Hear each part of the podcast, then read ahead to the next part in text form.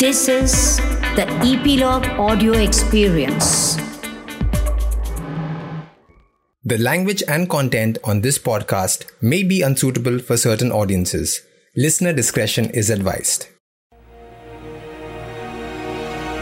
Welcome back to History Chatter. I'm Anirban and this is episode two of History Chatter Quick Takes.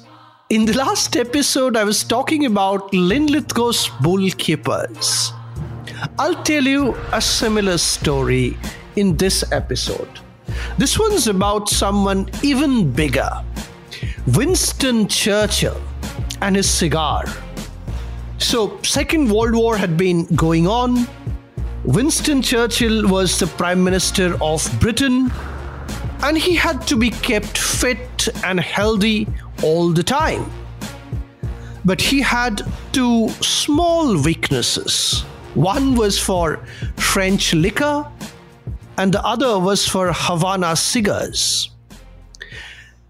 Unfortunately, in the early nineteen forties, Germany had been doing rather well in the war. Hitler's wolf packs wrought havoc on the trade routes across the Atlantic.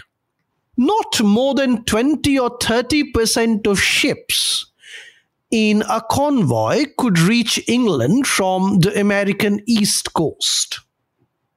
There were critical shortages of everything in England, including Churchill's favorite Havana cigars, hand-rolled Havana cigars. So housekeeping officers at ten Downing Streets um, were terribly worried. Where do they get the supplies of Havana cigars for their beloved Prime Minister? There'd been all kinds of back-channel conversations going on.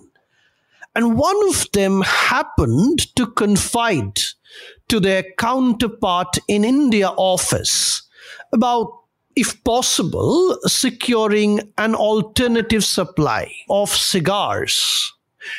Now, cigars from Trichy or Trichy cigars from Madras were known to be um, fairly comparable in quality with Havana cigars.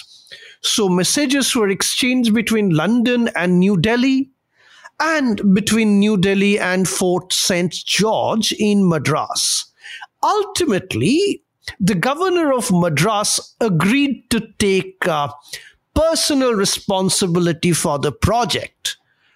Um, he personally selected two reputed and loyal cigar manufacturers of Trichinopoly.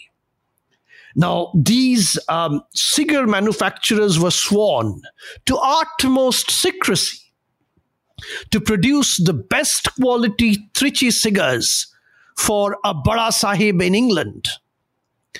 To handle the affair, the governor required an intelligent English-speaking person as an assistant. He needed to have intimate knowledge of cigar making and their quality. In fact, he had to be a cigar tester. Now, obviously, this was not a normal clerical position. So nothing really could be disclosed about the project. By exercising his discretionary powers under the Defense of India rules, the governor himself created a special position of an assistant. The position was called a C C A. It was located in the chief secretary's secret cell. No one but the governor, the chief secretary, and the incumbent, that is the guy who walked in that position, knew the real meaning of C C A. So there was an air of mystic which surrounded that position. Many thought it stood for Chief Confidential Assistant, who probably dealt with some ultra-secret uh, missions. The flow of Trichy cigars from Saint George to Whitehall began under the cover of secrecy and continued throughout the war. It was said that Churchill soon developed a fondness for the mildly aromatic Trichy cigar in preference to the heavy, pungent smell of the Havana cigar. Now, Churchill's temper was thus maintained on a fine balance. In nineteen forty-five, of course, Churchill lost the election and uh, he became the leader of opposition.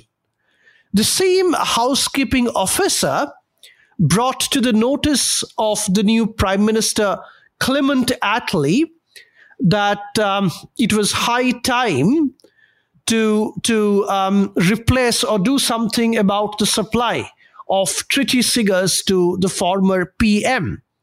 Clement Attlee suggested quite happily that the supply should continue to the leader of opposition, who was also the shadow prime minister. And he added that the number might be slightly increased so that His Majesty's real prime minister might uh, occasionally also enjoy a couple of puffs. The war ended. India became independent. Supply of Trichy cigar to Whitehall stopped, and everybody forgot about C C A of Fort Saint George. Unfortunately, the guy continued to be paid.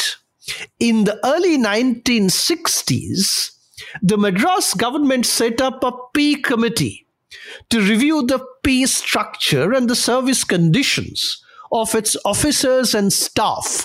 One day, a top secret double-sealed cover landed on the desk of the chairman.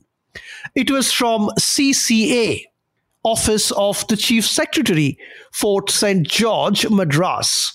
Relationships between the chairman and the finance department had already become sour. So the chairman wondered whether the double-sealed cover contained his marching orders. With some amount of concern, he opened the cover. And he found, to his relief, a very humble and polite note for upgrading the post of C C A to that of Office Superintendent in um, the Chief Secretary's office because of the petitioner's unblemished service record of twenty years. So this guy continued to be paid for twenty years. He had absolutely no work to do. And um, he became an honorable public servant under the government of India. Now, what happened to that position is another story, and we did not get into that. But yet again, you have another instance of wasteful expenditure of uh, public money by irresponsible members of the bureaucracy. And this is true, which is a far greater tragedy. That's episode two of History Chatter Quick Takes. Please tell us um, your experiences with the bureaucracy. Please subscribe to History Chatter, and my producer tells me that if I can get one hundred likes for this episode, he'll make me do a larger episode on some of these themes in future. Thank you so much. Looking forward to seeing you in the next Quick Takes episode of History Chatter. Bye-bye.